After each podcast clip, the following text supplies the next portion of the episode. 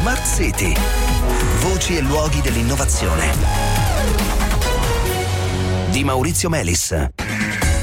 Benvenuti a Smart City. Venerdì scorso a Carpi, in provincia di Modena, è stato inaugurato il primo impianto di riscaldamento a idrogeno. Parliamo di una caldaia idrogeno che riscalderà la palestra dell'Istituto Tecnico Meucci che ospita eh, questo eh, oggetto, questo eh, sistema di riscaldamento a idrogeno, un caso per ora unico in Europa. Io ero là eh, per l'occasione e ho raccolto alcune voci a partire da quella di Annalisa Vita che è il direttore alla tecnica della provincia di Modena, responsabile del eh, progetto che ci spiega come è fatto tutto il sistema. Sentite.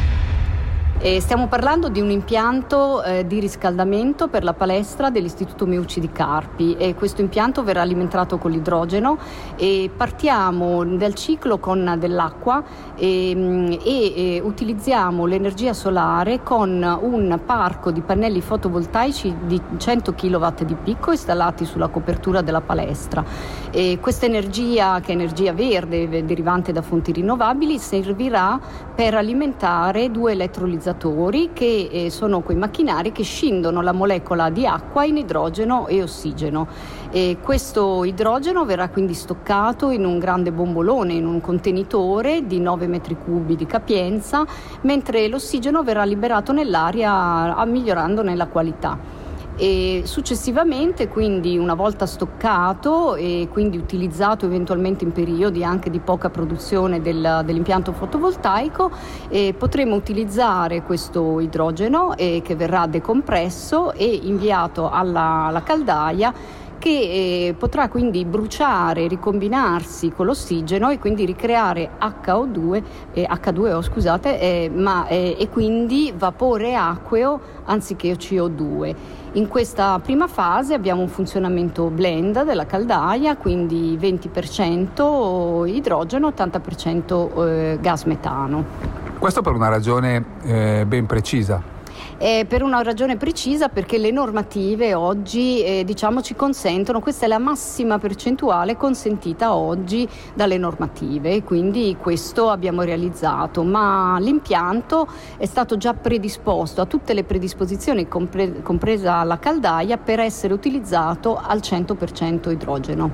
Questa è una plausibile evoluzione, ma ce ne sono anche altre alle quali state pensando perché, insomma, per dirla tutta, appunto l'utilizzo dell'idrogeno in combustione in una caldaia non è un utilizzo ottimale rispetto alle possibilità che ci sono. Esattamente, abbiamo inserito anche una fuel cell all'interno dell'impianto proprio per uh, utilizzare l'eccesso di idrogeno e quindi eh, utilizzare questo idrogeno in eccesso eh, per riconvertirlo di nuovo in energia, in energia quindi elettrica. questo energia elettrica, esattamente, funzionalità della scuola, quindi verrà utilizzato dalla scuola. Quindi questo è uno degli elementi di studio futuri che potranno essere implementati insieme ad altri elementi come ad esempio l'utilizzo dell'acqua piovana umana, secondo me fondamentale, e che potrebbe diventare anche acqua di mare nel, in zone diciamo, vicino al mare, quindi ci sono tanti elementi di, di sviluppo e di ricerca futura.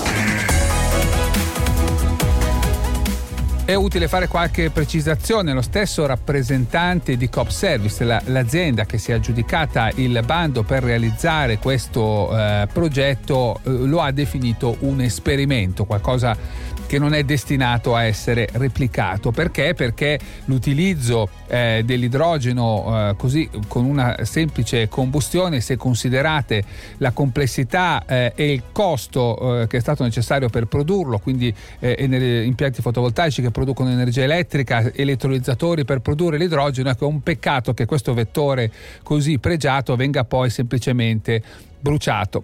Una conversione di questo idrogeno in elettricità che magari alimentasse una pompa di calore eh, avrebbe il pregio di offrire diciamo una eh, efficienza energetica molto superiore, ma certo lieviterebbero anche i costi. L'idrogeno probabilmente è destinato a utilizzi diversi, ma in realtà questo non è appunto un eh, esempio di come si possono riscaldare le scuole in Italia, ma piuttosto una infrastruttura che sarà disponibile eh, all'interno di di questo istituto tecnico e che permetterà a tutti i soggetti che hanno partecipato a questa operazione, anche alla scuola, di sperimentare un pezzo della filiera dell'idrogeno sul campo. E come eh, stiamo per eh, vedere, questa sperimentazione ha incontrato non poche difficoltà. Sentiamo la voce di Benedetta Brighenti, presidente dell'AESS, l'Agenzia per l'Energia e lo Sviluppo Sostenibile. Allora, prima di tutto partirei dal concetto che non c'è innovazione che non porti con sé tante difficoltà e sull'idrogeno sono moltissime, sono sia tecniche e tecnologiche perché c'è molta tecnologia già sul mercato ma che eh, quando poi viene eh, impiantata in un processo, ecco, va un attimo registrata. Soprattutto in un edificio pubblico come una scuola. Assolutamente, assolutamente. E poi appunto abbiamo anche delle grandissime difficoltà eh, normative e autorizzative. Normative e autorizzative, come stavi dicendo, facendo specialmente perché si parla in questo caso di un edificio pubblico scuola, ma sarebbe stato uguale anche su un municipio.